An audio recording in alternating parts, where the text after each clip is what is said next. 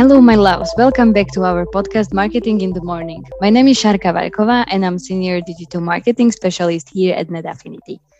We hope that you are enjoying our weekly marketing tips and that you find them useful in these challenging times. As always, we are here if you need us. Summer is fast approaching, and consumers are already planning their domestic family escapes. If you are targeting the family market this year, you must make sure that your hotel is coming across as a family friendly online. Therefore, this week, I'm going to share with you some tips to help you to target the family market. First of all, I will focus again on the website content because it's really crucial.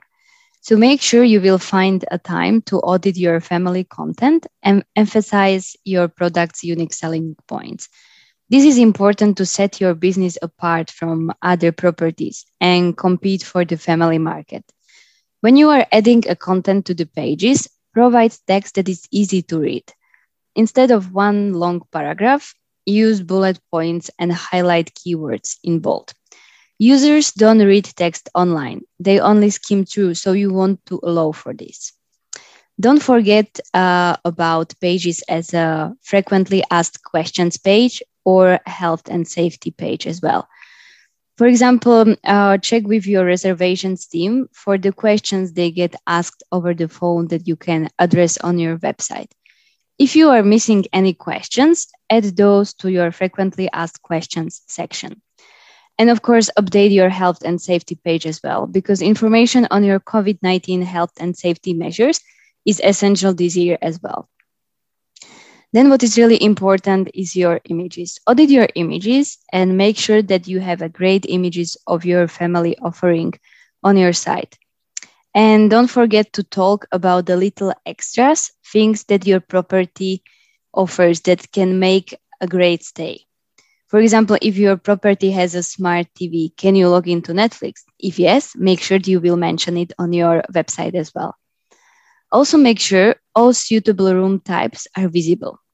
If possible, upload floor plans of family bedrooms, in interconnecting rooms, suites on your website to make it easier for families to see what the product has to offer. Also, this is my favorite. Make sure that content and family room types are inclusive for all family sizes. For example, are you inclusive for single parents? If not, how can you change it? Last but not least, look into local activities. Emphasize local family attractions on your hotel website. Inspire guests and show them there is a lot to do in your neighborhood maybe try to partner with local businesses as well to add tours or activities to your packages. Once you have the website content in place, you can start to think about your marketing message. We have all been through incredible ups and downs throughout the COVID 19 and restrictions, of course, over the past year.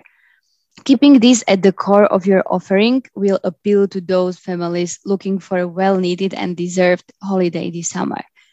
Put the customer's needs at the heart of the promotion. Use creative and empathetic campaign titles to capture attention online, such as Let Us Look After You This Summer, or Rediscover Your County, or Dream Now, Stay Later. Focus on a common search words and keywords with high search volume, such as family holidays, family breaks, and family hotels. Try to catch the attention of the consumer with a value proposition as free breakfast, kids eat for free, or welcome drink mocktails on arrival.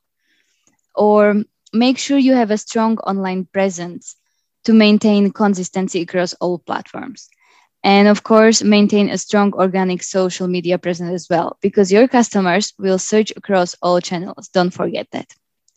And of course, don't forget to send regular e-shots with strong subject lines, offers, and content.